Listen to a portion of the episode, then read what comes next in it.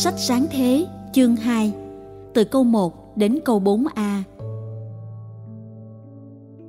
Thế là trời đất cùng với mọi thành phần đã hoàn tất. Ngày thứ bảy, Thiên Chúa đã hoàn thành công việc người làm. Khi làm xong mọi công việc của người, ngày thứ bảy, Thiên Chúa nghỉ ngơi. Thiên Chúa ban phúc lành cho ngày thứ bảy và thánh hóa ngày đó, vì ngày đó người đã nghỉ, ngừng làm mọi công việc sáng tạo của người.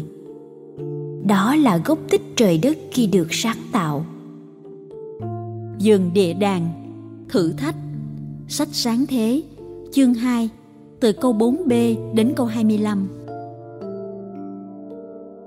Ngày Đức Chúa là Thiên Chúa làm ra đất và trời Chưa có bụi cây ngoài đồng nào trên mặt đất chưa có đám cỏ ngoài đồng nào mọc lên.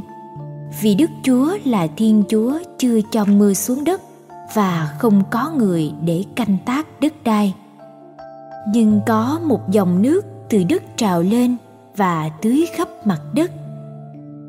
Đức chúa là thiên chúa, lấy bụi từ đất nặng ra con người, thổi sinh khí vào lỗ mũi và con người trở nên một sinh vật rồi đức chúa là thiên chúa trồng một vườn cây ở eden về phía đông và đặt vào đó con người do chính mình nặng ra Đức Chúa là Thiên Chúa, khiến từ đất mọc lên đủ mọi thứ cây trồng thì đẹp, ăn thì ngon, với cây trường sinh ở giữa vườn và cây cho biết điều thiện, điều ác. Một con sông từ Eden chảy ra tưới khu vườn và từ đó chia thành bốn nhánh. Tên nhánh thứ nhất là Pison. Nó bao quanh tất cả đất Kavila là nơi có vàng. Vàng ở đất này tốt. Tại đó có nhũ hương và đá ngọc.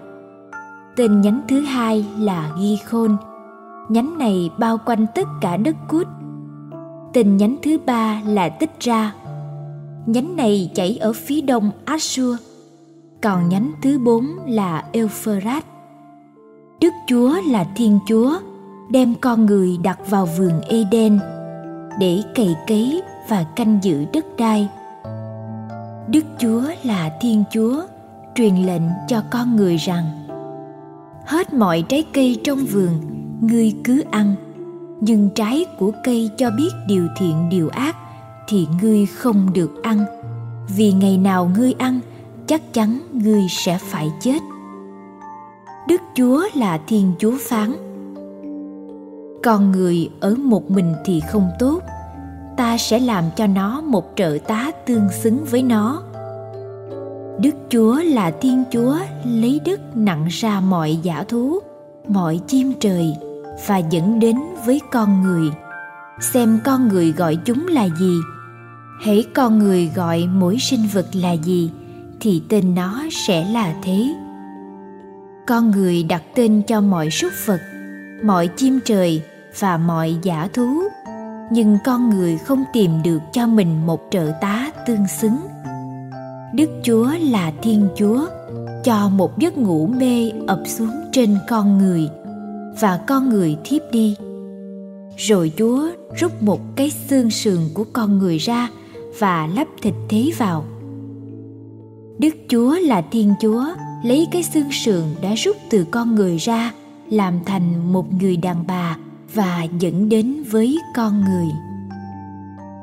Con người nói phen này, đây là xương bởi xương tôi, thịt bởi thịt tôi. Nàng sẽ được gọi là đàn bà vì đã được rút từ đàn ông ra. Bởi thế, người đàn ông lìa cha mẹ mà gắn bó với vợ mình và cả hai thành một xương, một thịt. Con người và vợ mình, cả hai đều trần truồng mà không xấu hổ trước mặt nhau.